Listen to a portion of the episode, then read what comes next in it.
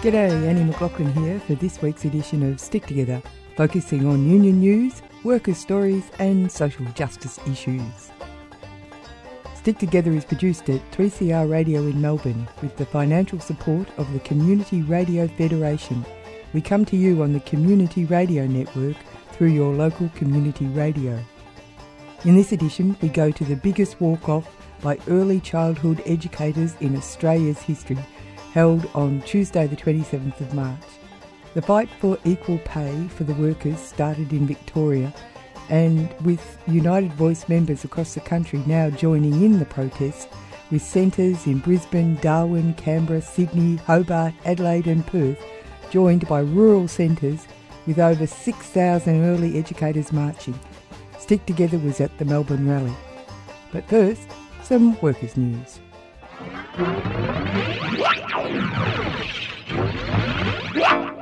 The Port Kembla coal terminal in the Illawarra region, south of Sydney, has won a bid to terminate its EBA agreement with workers. The Fair Work Commission's decision will take effect on March the 29th, 2019. It follows the company's inability to negotiate with workers and a lockout of the terminal for the first time in its history. To successfully terminate an enterprise agreement, a company typically seeks to demonstrate that it has exhausted all reasonable efforts to negotiate with its workers. At Port Kembla Coal Terminal, union members believe the company never truly wanted a negotiated outcome, but simply went through the motions to make it look like a company had bargained in good faith. It's a tactic where they start with a lockout, and when they starve you out, they then terminate the agreement, Electrical Trade Union State Secretary Troy Gray said.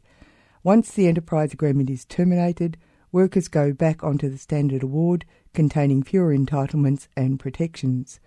Documents leaked to the ABC showed the company had considered a contentious, in inverted commas, restructure that would result in the loss of up to a third of the workforce. Secretary of the South Coast Labor Council, Arthur Rorris, said delaying the termination by 12 months meant the issue would be front and centre in the upcoming New South Wales and federal election campaigns. It is quite unheard of, even with the laws as they are skewed so heavily towards the company, that you actually have a one year waiting period for the company to move in with its plans, Mr. Rorris said.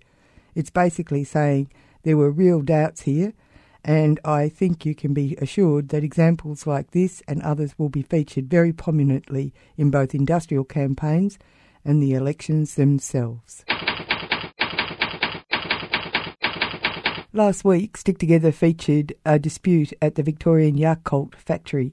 We can now report that National Union of Worker members at Yakult have won a fair wage increase of 3% and rostered days off after being on strike for 10 days. A source from the National Union of Workers said that Australia is in the midst of a national wage crisis, and the victory at Yakult shows that the only way workers can secure the wage increases they need and deserve is through organising in unions and taking action. For background on the dispute, tune in to Stick Together's podcast for last week's edition. The Transport Workers Union, the TWU, has filed unfair dismissal claims in the Fair Work Commission against Foodora for two dismissed food delivery cyclists. Despite Foodora's successful bid to brand workers as independent contractors, slashing delivery rates from a $14 base rate to set pay at $7 a delivery in 2017 under a Fair Work Commission ruling, and a statement from Fedora that contractors, in inverted commas, have the freedom to work when and where they want, as much as they want, end of quotes, the two cases show that words and slogans are cheap. The Josh Klooger case revolves around an invite only Team Chat for Foodora Melbourne he set up in 2016 via the encrypted messaging service Telegram to allow cyclists to exchange tips about the job and swap shifts. After slashing of the pay in 2017, cyclists started using the group to talk about pay and conditions and to find out what other similar jobs were paying. Emails show Foodora's compliance unit, based in Singapore, advised Mr. Klooger on February the 22nd that he was, in inverted commas, potentially breaching confidentiality and intellectual property rights of Foodora by maintaining and or refusing to transfer ownership of Telegram groups created by you within the scope of your contract with Foodora. The company requested that Mr. Klooger immediately leave the groups so that Foodora can become owner by recreating them with the contractor network. Mr. Klooger, who was hired by Foodora in 2015 and paid $14 an hour plus $5 a delivery, has been a vocal critic of Foodora, lowering rates, and addressed cyclists at a TWU protest about the issue in Melbourne on January the 31st. The following week, on March the 2nd, Foodora emailed Mr. Klooger saying he had failed to respond or comply with its previous notification to transfer the Telegram group Inverted commas. In that regard, specifically the breach to IP rights of Foodora, we decide to not continue contracting your services and take the opportunity to serve you this notice of contract termination effective immediately. The company flagged it may take further action to recover its IP assets. The Josh Klooger case will help set a precedent on whether contractors in the food delivery industry are in fact employees entitled to minimum wage and conditions. The second case is for RV Winner, who was sacked for inactivity. That's what it's called, a term that certainly puts pay to the concept that contractors have the freedom to work when and where they want, as much as they want. In his claim, Mr. Winner said he was hired at $10 a delivery last year but was automatically removed on February the 20th when he failed to secure a ship for four weeks. He said Foodora had moved him down to a lower priority batch of cyclists after he went on holiday, despite notifying them beforehand. The batch made it harder for him to get shifts despite multiple attempts. When he requested his account be reactivated, Foodora said he would have to reapply for the job but based on the lower $7 a delivery contract. TWU National Secretary Tony Sheldon argued Foodora had classified the cyclists as independent contractors but was treating them like employees. These unfair dismissal cases are about demanding rights for workers and standing up to the tech billionaires who continue to slash rates and conditions as new entrants enter the market, he said. Delivery riders are demanding a voice to raise issues of exploitation and safety without being victimised in any way, he said. If you are wondering how low the Libs will go to attack workers, this is a story for you. You may remember last year when federal Liberals swooped on Victoria over possible changes to the CFA, that's the Country Fire Authority, a volunteer organisation. The federal Liberals could see some mileage out of portraying Labor as attacking an organisation that stands next to the Anzacs as possessing what they like to call core Australian values. What state Labor has been proposing is a modernisation of the state firefighting service through its Victorian Fire Bill, which transfers the CFA's 35 integrated stations and 1,000 career firefighters into a new body, Fire Rescue Victoria with many of these same career firefighters seconded back to the CFA. The, for the United Firefighters Union, the important element of the bill was the new provisions granting presumptive legislation for occupational cancer. This would mean firefighters who get work related cancer would not have to be dragged through the courts to get what they need in their hour of need. Victorian Liberals did a truly amazing piece of bastardry on Good Friday when the bill was brought before the upper house. Liberal member Bernie Finn, member for Western Metropolitan Region, claimed he was feeling physically sick, in inverted commas, because he was being kept from his religious duties. Another Liberal member, Craig Ondarchie, member of Northern Metropolitan Region, became emotional as he pleaded for the House to adjourn so he could be with his Christian family inverted commas again. By parliamentary convention, Labor removed two of their members to keep voting balanced. But what did the Libs do? Our two righteous Christians returned for the vote after the third reading, defeating the bill by one vote. Matthew Guy, the state Liberal leader, tweeted, I am so proud of my upper house colleagues and the MPs who stood up for the our CFA today and defeated the Andrews government plan to smash it up. The Liberal Nationals will always stand up for volunteers against this bully of a Premier. Victorian Greens MP Nina Springle said, It's hard to find an example in any parliament around the country that this has happened ever before, she said. It's a fundamental betrayal of the parliament of how Parliament works, of how members of Parliament respect each other and respect whether it their private belief or respect the fact that they may need from time to time to go and be with a sick relative and go and care for other people. She said Mr. Guy needed to front up and explain who devised the plan. In the US, or Trumpland it is now called, thousands of teachers are taking illegal strike action for wages and conditions. On Good Friday, teachers in Kentucky went out on illegal wildcat strikes in more than 25 counties against the wishes of union leaders to protest against draconian changes to the state's pensions plan. The measures passed by the Kentucky legislature last week would raise eligibility age before teachers can qualify for their pensions, bar future teachers from enjoying traditional pensions in favour of cash balance plans, and even allow lawmakers to unilaterally reduce teachers' pension plans in violation of previously negotiated collective bargaining agreements. The strikers have been buoyed by a successful strike by their peers in West Virginia, their first statewide work stoppage since 1990, which ended with them winning a 5% pay rise and other concessions, not just for the teachers, but for all public workers.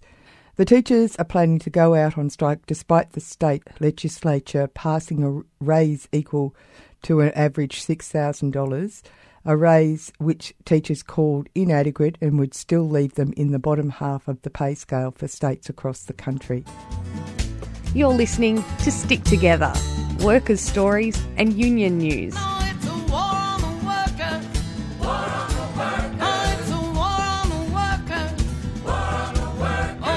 Broadcast around the country every week on the Community Radio Network. I'm down at uh, Fed Square. It's uh, Tuesday, March the 27th. Uh, there's a huge rally of early educators who are calling for equal pay. Uh, in fact, they're calling Malcolm to step in and do the right thing.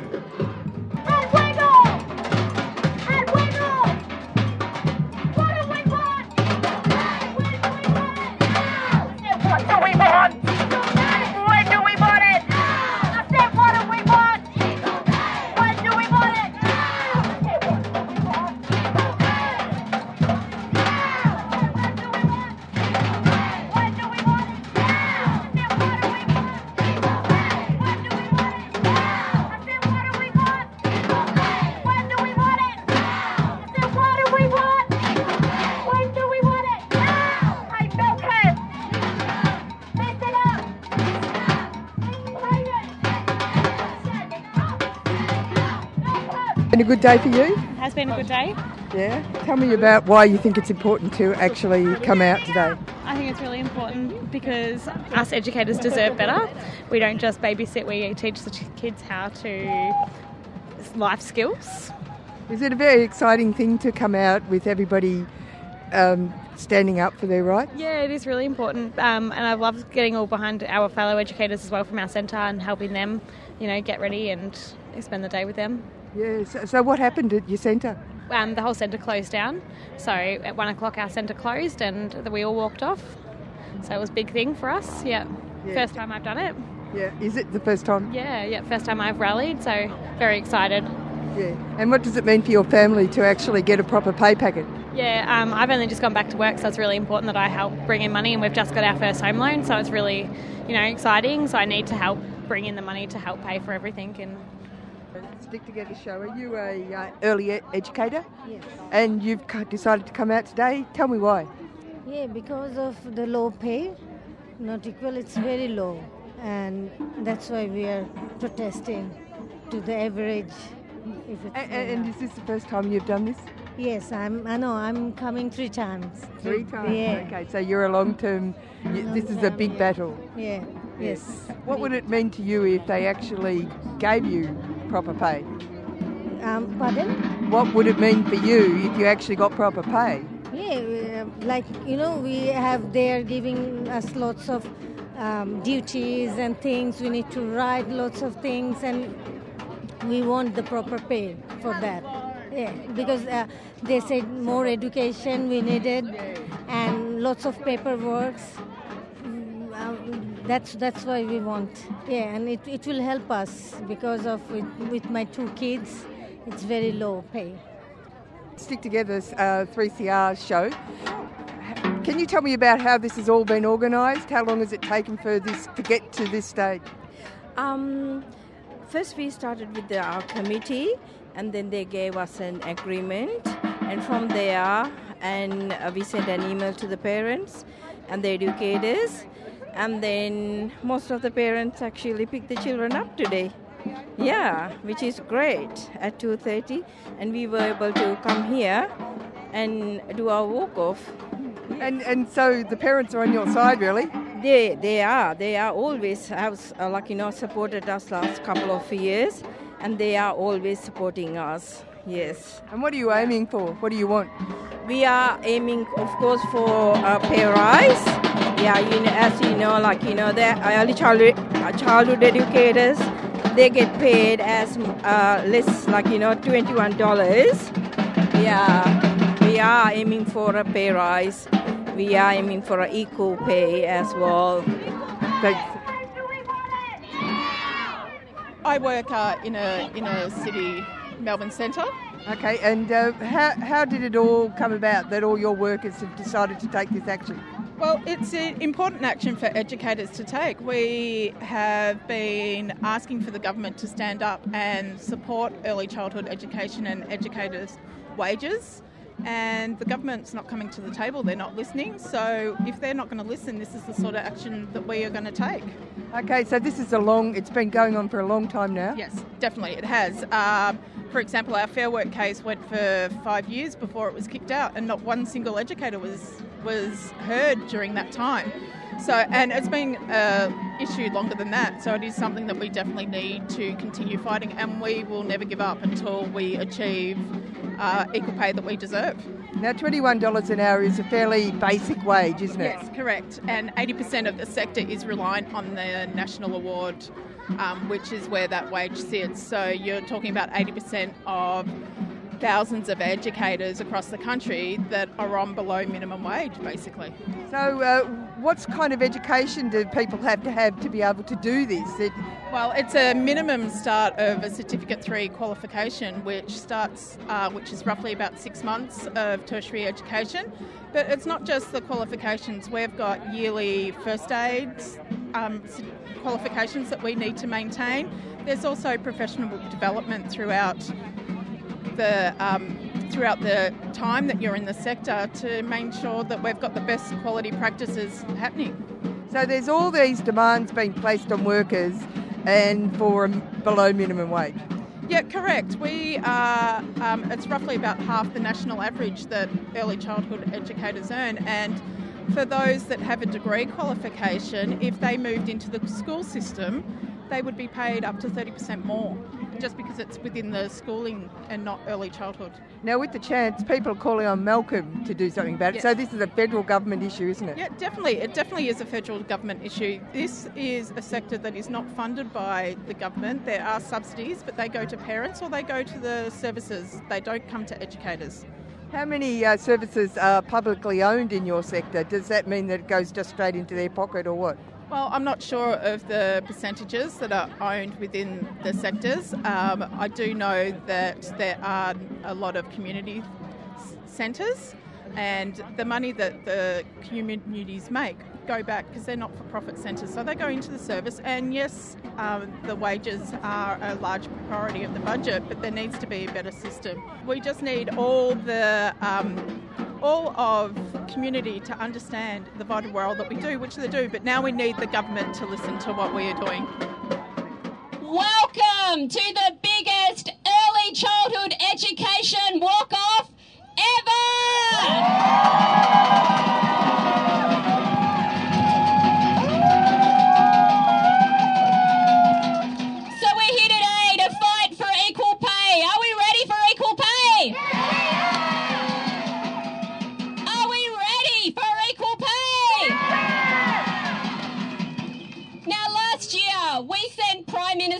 Turnbull a warning. We sent him a very clear warning.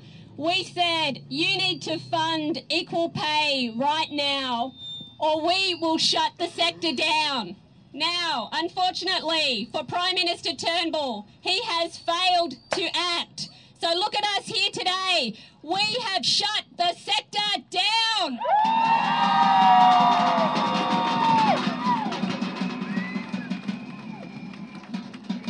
We know, we know that the work that we do is amazing. We know that we're professionals. We know that we're dedicated.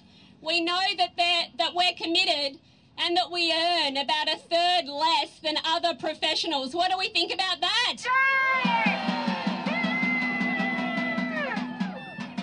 But we also know that we are determined. We are courageous. And we will never stop until we win equal pay.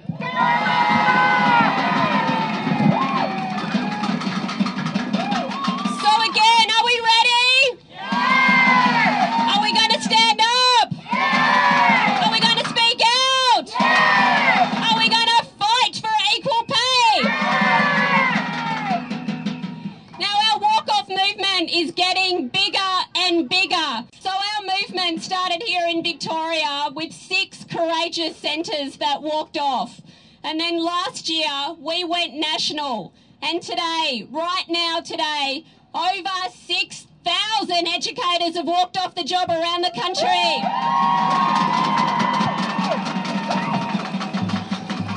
We are getting bigger.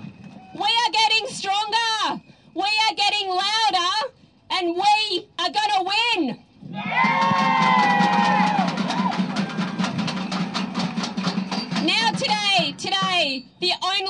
Question for the Prime Minister is not if he is going to fund equal pay, but when he is going to fund equal pay.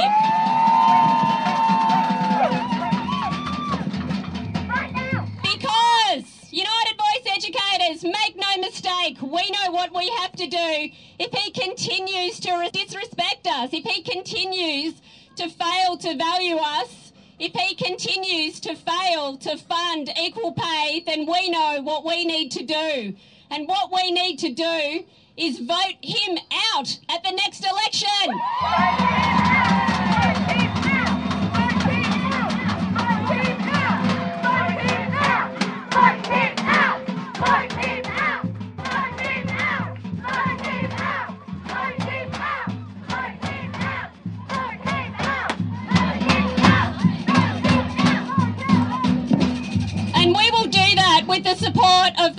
Trade union movement. Right now, today, our brothers and sisters who work in construction and who are members of the CFMU are flying our flags, our Big Steps flags, on their sites, on their cranes today. And thank,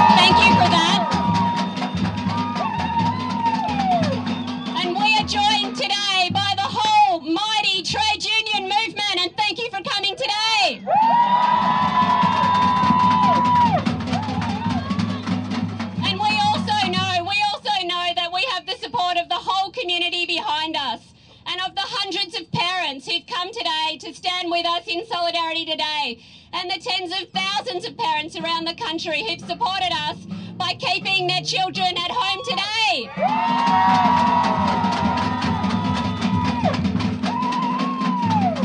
So a huge thanks to all of our parents. And now I'd like to introduce our next speaker, and you've seen her doing an amazing job in the media, speaking up for educators.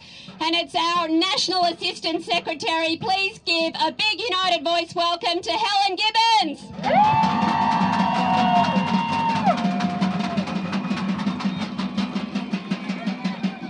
Hello, Melbourne. Hello, Victoria. This is just incredible. Look at you all. Look around at the amazing support that you have here in Fed Square. But think about the amazing support that you have all across the country. I have greetings from as far flung places as Brisbane, the Sunshine Coast, Newcastle, Sydney, Perth, Darwin, Launceston, Hobart, all across the country, educators like you, parents like you, are walked out, they're attending rallies and they're demanding equal pay.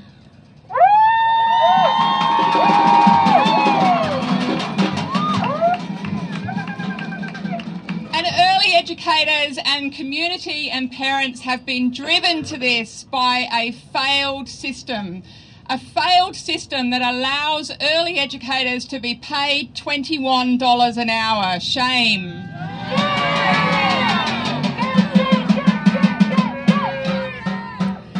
They've been driven to this by a broken government, a government that is failing early educators, failing parents, and failing children.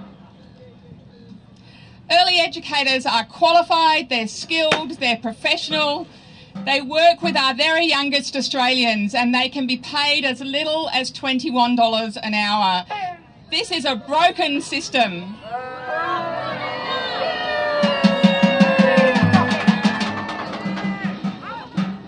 And it does not have to be this way. We do not have to put up with $21 an hour. Time for this government to act. Long past time for this government to act. No more excuses. No more asking nicely. That's it for Stick Together. Thanks to you for listening. Thanks to the United Voice Big Step Fighters for being part of the show. Stick Together is produced at 3CR Studios in Melbourne and broadcast nationally on the Community Radio Network. And the podcast is available at 3cr.org.au. And you can contact the producers of the show at sticktogether3cr at gmail.com or by calling 03 9419 8377. Remember, wherever you are, whatever you do, there's a union for you. My name's Annie McLaughlin. Until next time, stick together. And we're going to go out with a bit of Woody Guthrie. Everybody in this world looks mean to me. There's nothing prettier good on earth that I can see. Steal the nickels off of dead people's eyes, and I spend them trying to learn how to get a little wiser, be a little meaner. I'm still too good to suit myself. Mean, that's all. Just plain old mean. I ride around on the subway trains laughing at the tight shoes dealing you pain. And I laugh when the car shakes from side to side and I laugh loudest when other people cry. I just can't help it, I guess. I was born good, just like you, but I turned off mean. I hate everybody don't think like me and I'd rather see you dead than ever see you free. I'd rather see you starve to death than see you at work, and I'm reading all I can now to learn how to hurt, deal misery, spread diseases, keep you without no vote, keep you without no union. I hurt when I see you getting along so well. I'd ten times rather see you in the fires of hell. I couldn't stand to see you in a house fixed nice. I'd like to keep you in that rotten hole there, all full of bugs and lice. Roaches, termites, sand fleas, tater bugs, grub worms, stinger reeds, vinegarones, translers, spiders, childs of the earth, ticks and blowflies, and these is all my little angels. Help me to do the best part of my meanness, and mosquitoes. Well, I used to be a pretty nice feller, but I turned a scab and then I turned yellow and I fought every union with teeth and toenail and I sprouted a six-inch stinger right in my tail. I growed horns, cut 'em off, wanted to fool you. I hate union everywhere because God likes unions and I hate God. If I can get the fat to hate and the lean, that'll tickle me more.